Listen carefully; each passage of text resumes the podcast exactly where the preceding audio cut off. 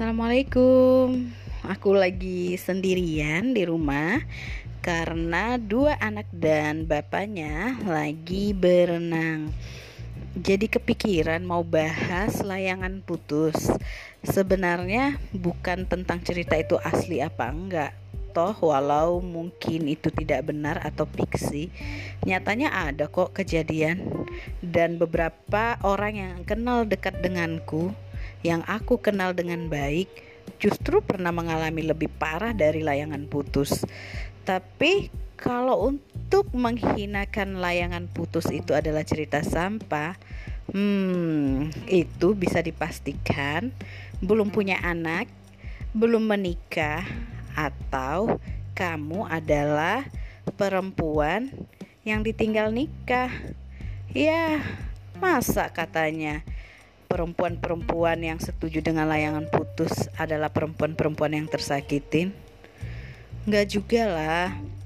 Layangan putus itu memang fakta yang banyak terjadi di rumah tangga saat ini. Enggak usah orang biasa. Contohnya aja, seperti Opik yang penyanyi itu. Coba, berapa lama baru istrinya tahu bahwa mereka sudah menikah? Bayangin, sampai berak di rumah loh itu perempuan sekarang sih disebut pelakor ya. Kalau dulu wanita idaman lain. Nah sebaliknya perempuan juga ada yang mendua. Tapi kenapa sih kalau perempuan tersakitin bisa viral? Karena memang itu sebagian support atau memang fakta yang kita nggak bisa banyak bantu. Seperti temanku aja begitu kejadian kita kan speechless nggak bisa bilang apa-apa. Mau nasihatin apa-apa nggak bisa.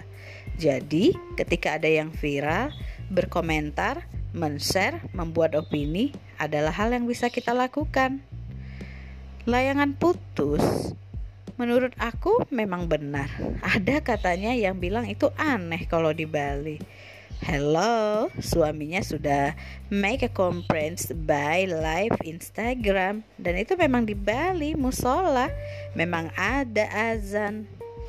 Bali itu memang bukan daerah mayoritas muslim, tapi beberapa kali juga aku nemuin kok musola yang memang rumah orang tapi bisa digunakan untuk banyak orang. Layangan putus memang sempat mempengaruhi aku dalam bersikap. Karena gara-garanya suami nggak mau pakai baju yang aku beli terus aku kepikiran. Karena kan habis uh, baca layangan putus aku marah sama dia. Hai bukan gitulah ya. Ini kenapa baju nggak dipakai? Nanti giliran ada perempuan lain aja yang care sama kamu. Bilang baju putih kamu udah kusam kamu kan gak akan ingat kalau aku udah beliin kamu baju ini. Tapi kenapa gak dipakai? Alasannya kegedean. Tahu nggak kegedean dari mana? Memang dia biasa pakai 14 setengah. Itu aku beli 15. Cuman beda setengah senti dia bilang kegedean. Gitu deh pengaruh layangan putus itu.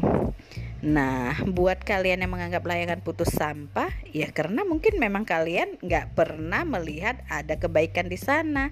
Tapi buat aku pribadi, layangan putus itu membuat keyakinan aku bahwa kita ketika menikah wajib sebagai perempuan mandiri secara finansial. Ada yang bilang, dia kan dokter hewan, kok nggak kerja? Itu kamu belum menikah, jadi kamu belum tahu bagaimana membuat keputusannya. Ada juga yang bilang, masa sih nggak bisa bayar listrik? Kan tinggal jual mobil. Hello, itu harta bersama, nggak segampang itu ngejualnya. Dan ada juga yang bilang, kenapa harus menuliskan kisahnya? Padahal si penulis sudah bilang itu terapinya. Memang benar loh kalau kita pendam sendiri akan nyiksa diri dengan merilisnya lewat tulisan itu justru jauh membuat kita lebih kuat. Nah, buat kalian yang setuju layangan putus itu cerita yang bisa menginspirasi dan membuat kalian lebih kuat, boleh kalian share broadcast eh bukan broadcast podcast aku ini. Terima kasih.